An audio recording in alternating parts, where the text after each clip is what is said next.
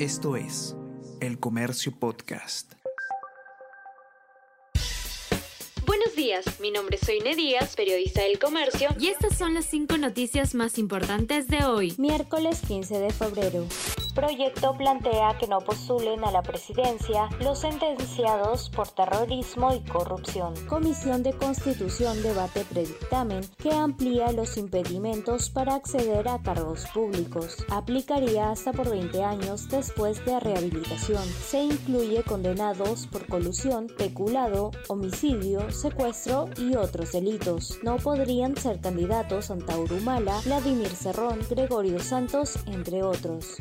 Dina Boluarte convoca a Palacio a los líderes de partidos. A partir de hoy, la presidenta Dina Boluarte sostendrá reuniones para abordar crisis política y social. Se analizará situación en el contexto internacional.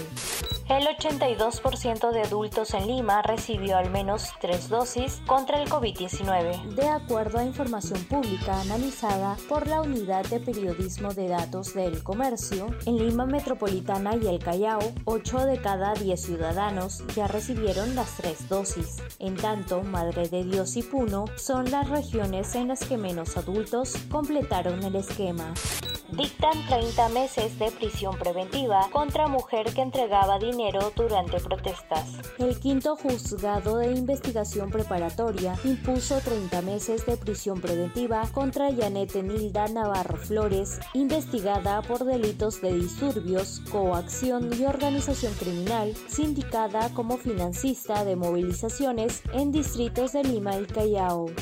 PSG cae en la Champions y buscará pase a cuartos en Múnich.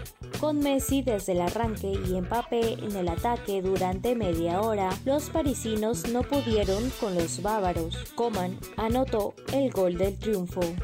Esto es El Comercio Podcast.